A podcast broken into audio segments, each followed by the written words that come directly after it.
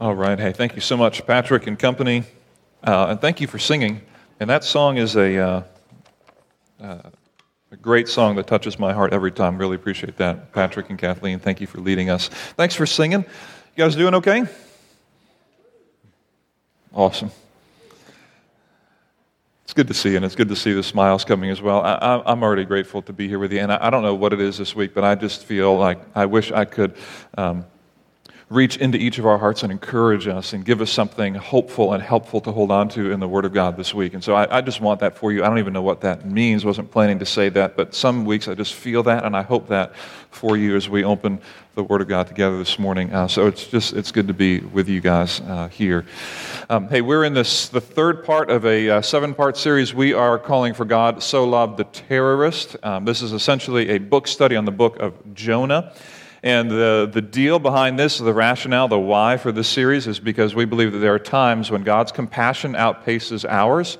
And in those moments, then our comfort is put on a collision course with His compassion. We have to figure out what to do. In other words, there are people in all of our lives that God loves more than we do. They're people that we have um, an aversion to or a reaction to or just simply don't like or can't stand or have been offended by or whatever. And this book of Jonah is really a study on an individual whose life is a great reflection on how in the world do I begin to get through some of that. And so, what do we do if you call yourself a Christian? What do you do when God's compassion, the God that you worship and serve, who we say, I want to be like him, I want my life to reflect on that, when his compassion outpaces mine?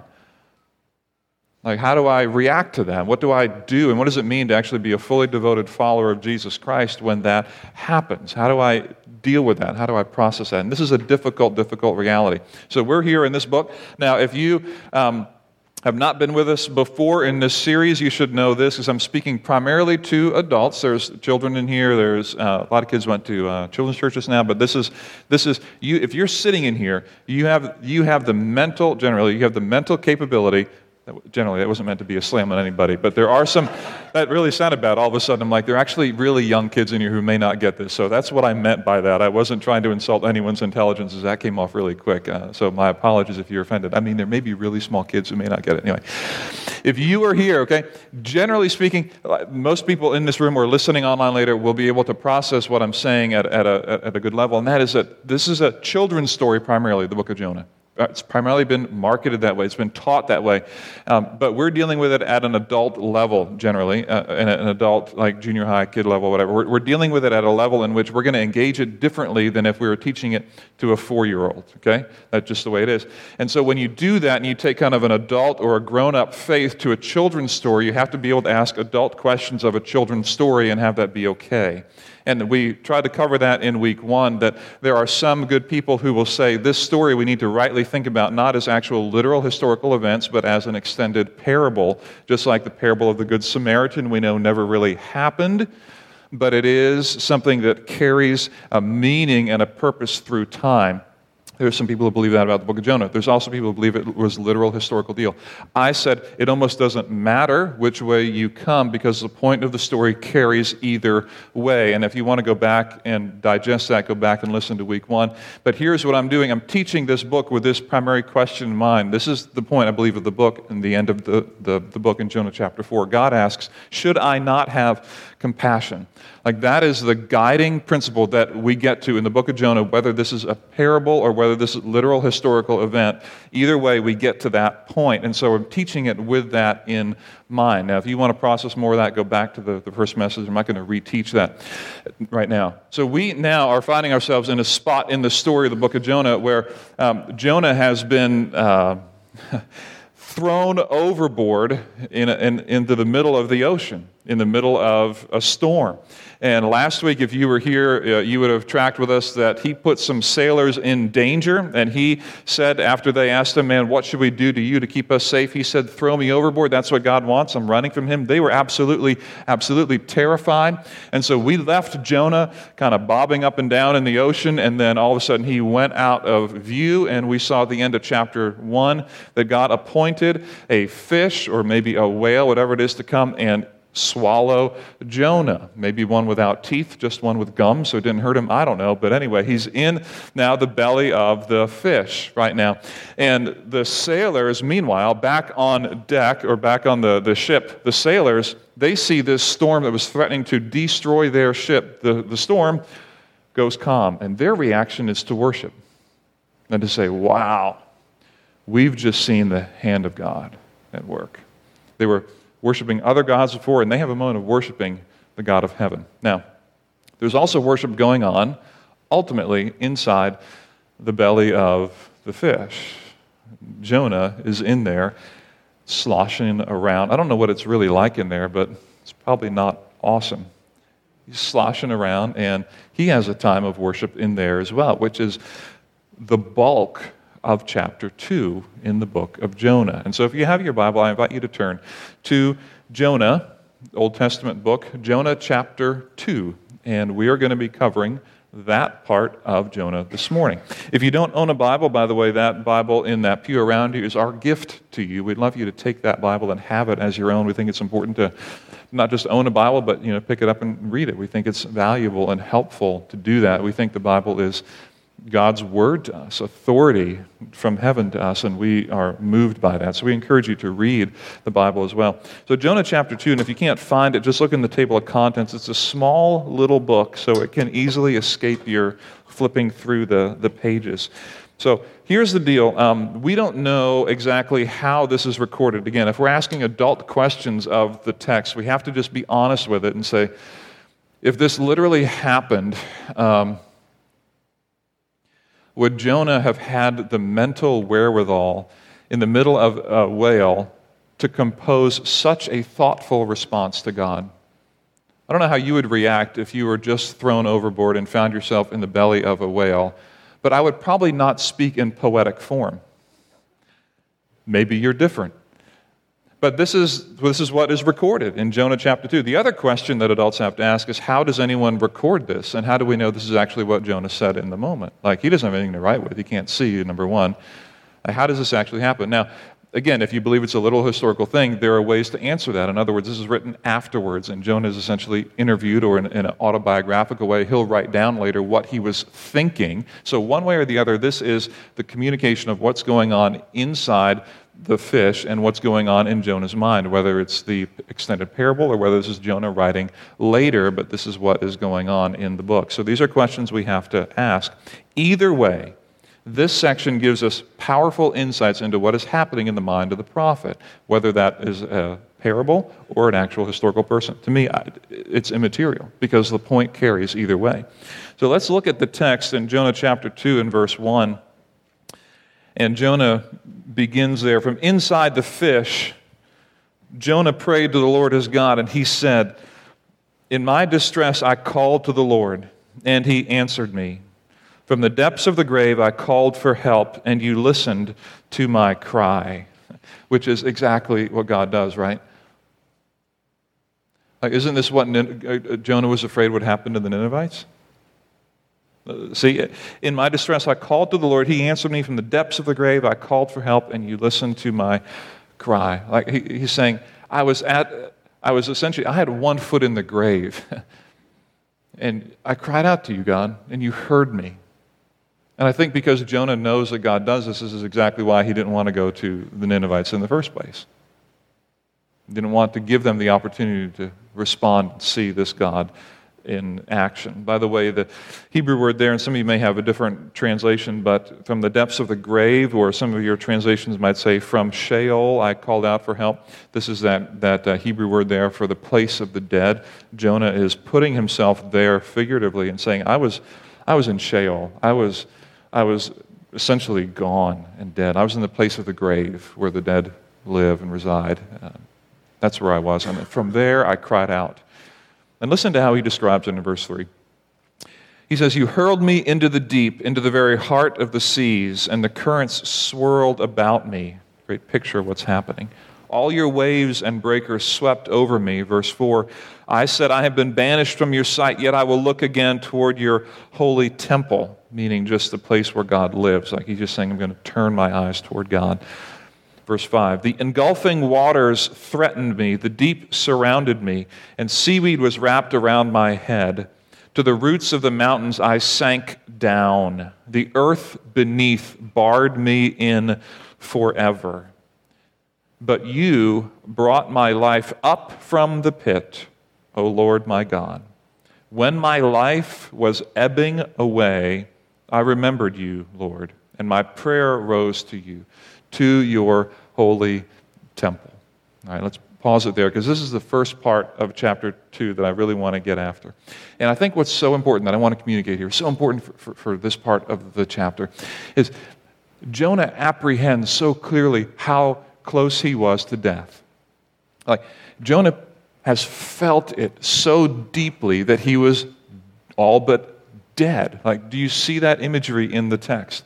The way that he talks about seaweed being wrapped around his head, the, the depths of um, the, the waves and the breakers sweeping over me. How he says in uh, verse 6 that the roots of the mountains I sank down, that far down, it felt like the earth beneath barred me in forever. Then he said, verse 7, My life was ebbing away, like I could feel it slipping away. I was this far gone. I think it's so important to understand how far Jonah felt from God in this time, to feel how close he was to death. Because this is exactly what he was feeling which we can totally understand at least at a cognitive level. Like it would make sense if you're in the ocean, you're bobbing around, you're in the middle of a storm. If you ever gone to the ocean yourself and been knocked over by a good strong wave and tumbled around, you get a small feel of what it might feel like to be in the vast ocean and be tumbled around by these waves with the current. And this is where Jonah was, feeling totally lost, a millimeter from death. And he calls out to God. And in that moment, in the last possible moment, God saves him. So here's, here's why I, I emphasize this, okay? This is what we talked about last week. Here is the point from last week, right up here. If God has shown mercy to us, we have no leverage to withhold mercy from others. That, that Jonah understands how far away he was from God's mercy in his near death experience. And what I said last week is if we've experienced that kind of mercy pulling us from that, we have no leverage to withhold that mercy from other people. Now, it's one thing to understand that, right? But here's what I want to press into just a minute or two here this morning for all of us. And this is hard to press in. This maybe is my compulsion and my hope that I wish I could reach into all of our hearts, including my own, and turn on this a little bit for each one of us.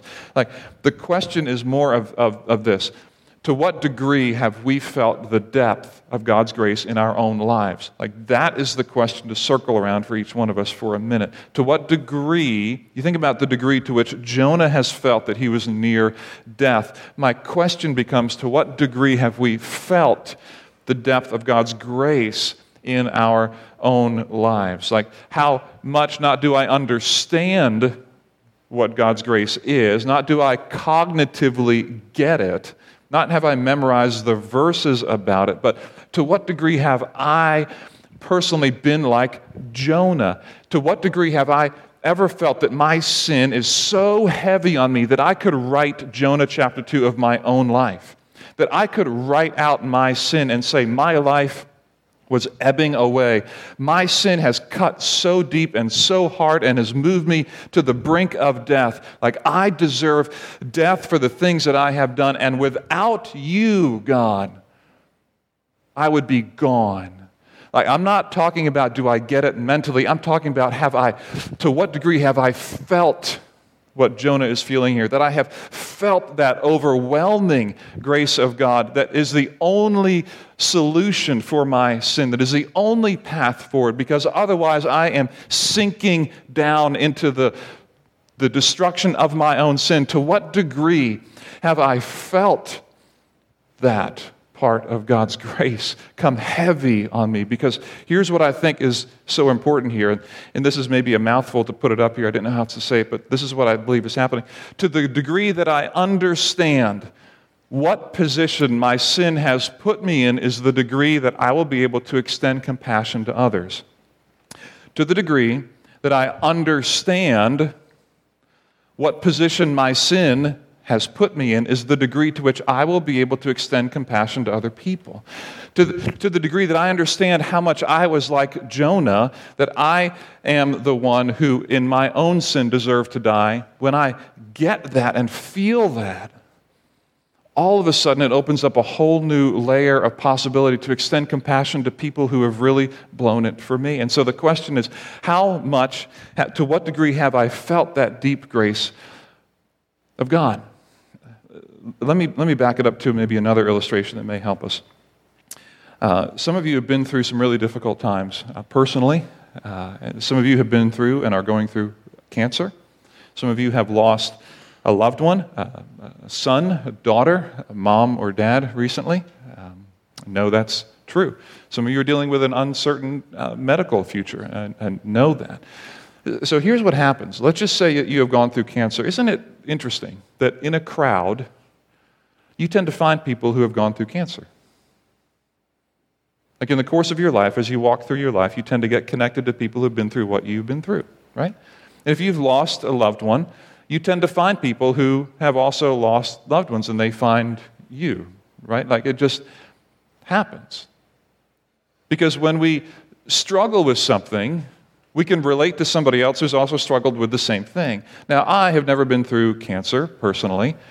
And so while I might connect to you at a personal level if you've been through it, I will not resonate with you at a deep level unless I too have been through it, right? We just know that's the way it works. We tend to relate best to that which we have struggled with, right? I mean, that's just normal. The same thing applies to the extent to which I understand the depth of my own sin before God. The degree to which I understand and, f- and feel how offensive my sin was before God. This is the same degree that I'll be able to relate to you and you to me. Like that just makes sense. And to the degree to which I feel like I don't really need to be forgiven a whole lot because I haven't really done a whole lot of bad things, especially in comparison to you or to you or to you or to you or to you, is a degree to which I will show little compassion to you and to you and to you and to you and to you because I can't relate to the struggle that you have. If I could put it this way, the title of this series, For God So Loved the Terrorist, if I can push on that a little bit, here's what I'm trying to get to. It's not only true that God so loved the terrorist, the greater truth is that I am the terrorist. That's the extent of the impact of sin for me and for you. And if I don't buy that, buy into that. You don't have to buy that. You don't have to buy into that. But then we have to wrestle with what the Bible teaches about that. If the Bible teaches for the wages of sin is death, then as soon as you've sinned at all, then your wages and what's due to you and to me is sin. Now, if you don't buy that, again, you don't have to wrestle with me on that. You just have to wrestle with the book of Romans and what the Bible teaches on that. But if that's true, if the wages of any sin is death, then as soon as I sin, I am equal to, maybe not in action, but equal to in terms of what is due to me, the terrorist, the worst maybe that I can think of. We covered this a couple weeks ago in our Sunday school elective. Dietrich Bonhoeffer wrote in his little book, Life Together, about the impact of sin in our community and how it feels to us. He put it this way, and some of you who were there will remember this. Bonhoeffer um, wrote, he said, Finally, one extreme thing must be said.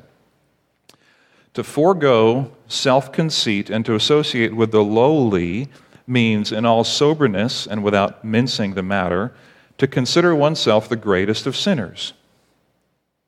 It sounds like an exaggeration, like an untruth. And yet, even Paul said of himself that he was the foremost of sinners in 1 Timothy 1:15. Uh, he said this specifically at the point where he was speaking of his service as an apostle. As an apostle, he identified as the worst of sinners. Bonhoeffer writes There can be no genuine acknowledgement of sin that does not lead to this extremity. And then he makes a statement If my sinfulness appears to me to be in any way smaller or less detestable in comparison with the sins of others, I am still not recognizing my sinfulness at all. He who would serve his brother in the fellowship must sink all the way down to these depths of humility. How can I possibly serve another person in unfeigned humility if I seriously regard his sinfulness as worse than mine? How can I possibly serve you if I think you are a worse sinner than me? How can I do that? Now, let me, let me break from my normal routine for a minute, okay? I'm going to step off the safety and comfort of my platform, and I want to walk to the back of the sanctuary for a minute, hoping that my microphone will work. Because what I want to do is I want to place in perspective the holiness of God. And I also kind of want to say hi to the people in the back. It's good to see you guys. You all look the same back here. It's good. Look at the smiles. All right. So, all the way back here, now just try to recall this spot right here, because this spot I'm going to use as the spot where God's holiness resides and God's holiness lives right back over here, okay? I won't take that personal, Neil. I heard that, heard that call, the emergency call. There's God's holiness all the way in the back of the sanctuary. Now, here I am speaking to you guys from up here. Now, here's what I want to say with that long walk down the aisle of the sanctuary. Number one, good to see some of you guys back there in person. Looks great back there. Number two, if my holiness is here and God's is back there, there's a gap between here and there that's pretty significant. What that means for me is that here's, here's the deal I might be right here in terms of my relative holiness, how many bad things I've actually done. And maybe you're a better person than me. Okay? Maybe you have done more good things than I have done, or you not done whatever I've done.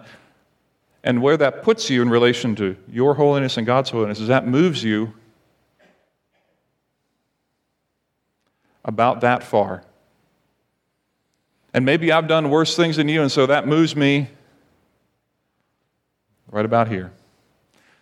To which point I say, Good for you, yay for me, but we are still miles away from the distance between here and there.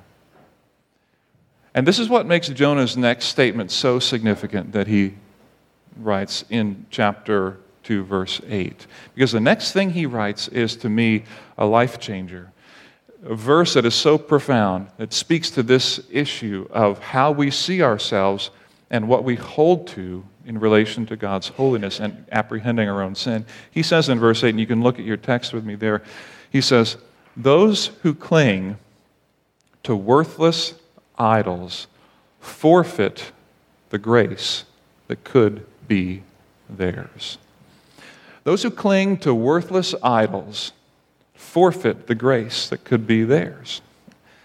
Now, again, I don't know how you come up with that while you're sloshing around in the belly of the whale because that is really good. You know what he's saying? he's like, listen, if, if you want to think, I think he's speaking to himself, but if you want to think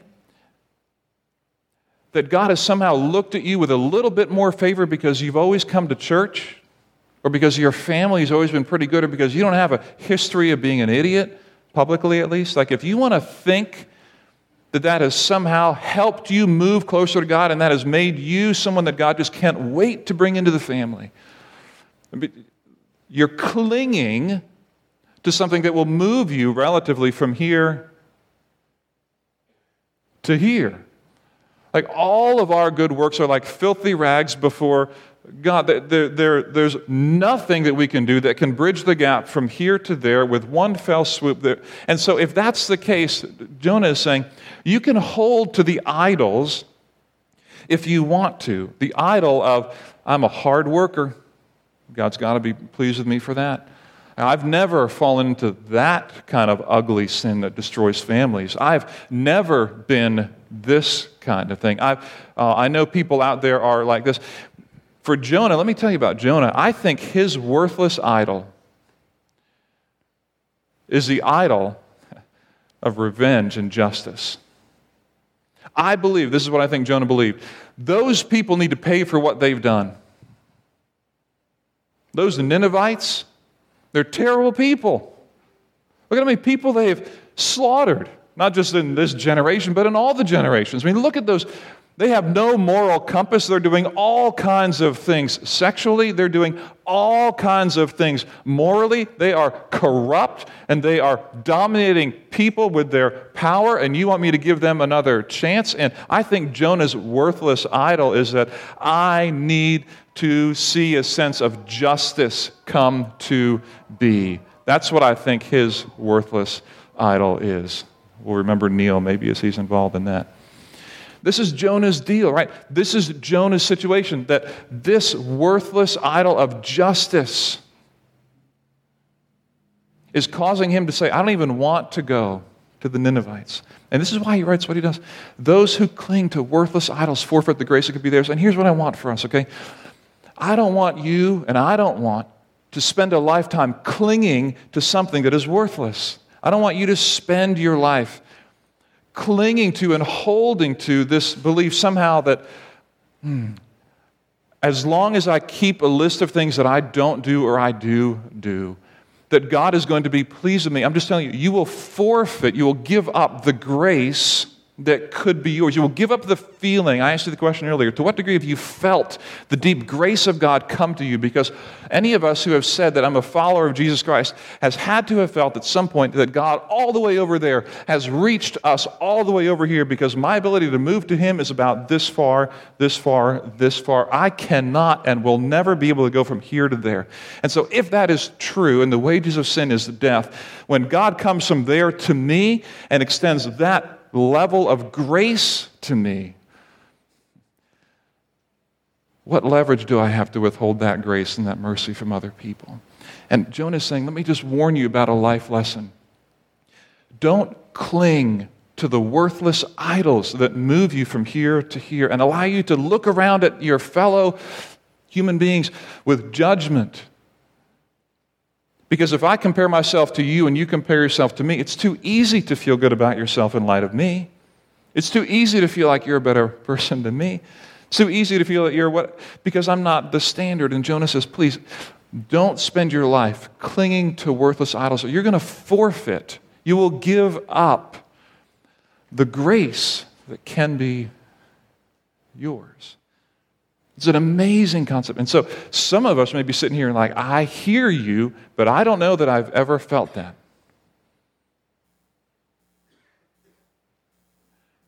Let me tell you, that's totally possible.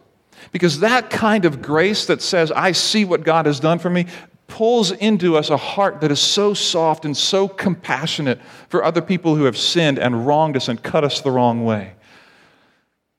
It creates in us such a draw to the mercy and goodness of God that it extends to people all around us this tremendous grace that is likewise the same feeling. And so Jonah's pleading with you please, please, please, please, please. Don't cling to worthless idols. now, here's what Jonah does. I'll tell you this.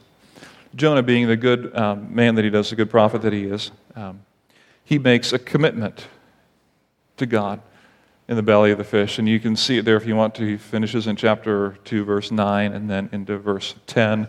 He makes a commitment to God that he's going to be recommitted to him, essentially, and he's going to be for him, and he's going to do all the right things. And then in verse 10, the, the fish spits Jonah up onto dry land. And here now in the story is presented Jonah the reborn man. Just had an experience, belly of fish. I've just recommitted. I wrote this poem for all of you to see. I had this time with God. You know what Jonah does? He relapses. It doesn't even take him two chapters. And he relapses to how he felt at the beginning of the book by the time the book is over. Because I share in his humanity. We all do. That Jonah's experiences like ours. Like we have moments of being God, I'm all in, I'm totally in, I'm moved over to you, I'm fully committed. And then, you know what, a day later, a week later, a month later, what do I do?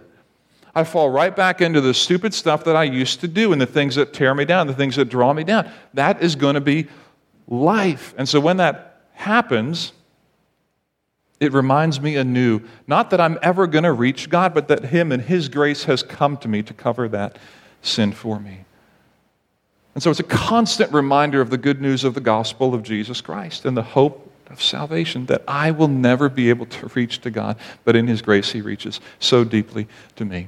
I'll tell you what Jonah needs and what the Ninevites need, and I'll tell you what I think we all need.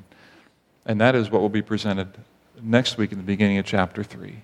And Jonah gets the most famous second chance in history. We're going to look at that next week as we see a second chance for Jonah and a second chance for the Ninevites. And I would hope for all of us a second chance again. My hope for us this morning is to see with a second chance and a fresh set of eyes the depth of the gospel of Jesus Christ, the hope and the grace that reaches to us. And my hope for us is this for you if nothing else, that you will remember I walked all the way to the back this morning and made it all the way back up here. Simply to point out, we can never span that gap alone. And I may be here and you may be here, but none of us are there. And if that's true, then don't cling to the things that move you from here to here because it's a waste of your life. Cling to that which has brought you from here over to there that is the good news of the gospel and the hope of Jesus Christ. Will you pray with me? Our good God and Heavenly Father, we thank you for the story of Jonah, the work that is done in this book, the insight it gives us into our own hearts. And I pray for us as people that we could have courage not to cling to the things that we think make us awesome or the things that we think make other people terrible, the offenses done against us, the sin maybe that we see present in other people's lives, that which we wish were different for others. There are some of us who uh, do hold long term grudges and who have been for many years upset with others or refuse to talk with or you know, engage or move forward in relationship with. And I pray for each of us as we are tempted to go there sometimes that you would give us a tremendous reminder of the depths from which we have been saved. Help us to feel again what Jonah felt in the middle of the sea, being drawn down to the depths to see that his life, his very life, was ebbing away. Remind us of the truth that not only do you love the terrorists, but we are the terrorists that you love because of our sin before you. Father, may we show with courage the grace and compassion that you desire to show to others.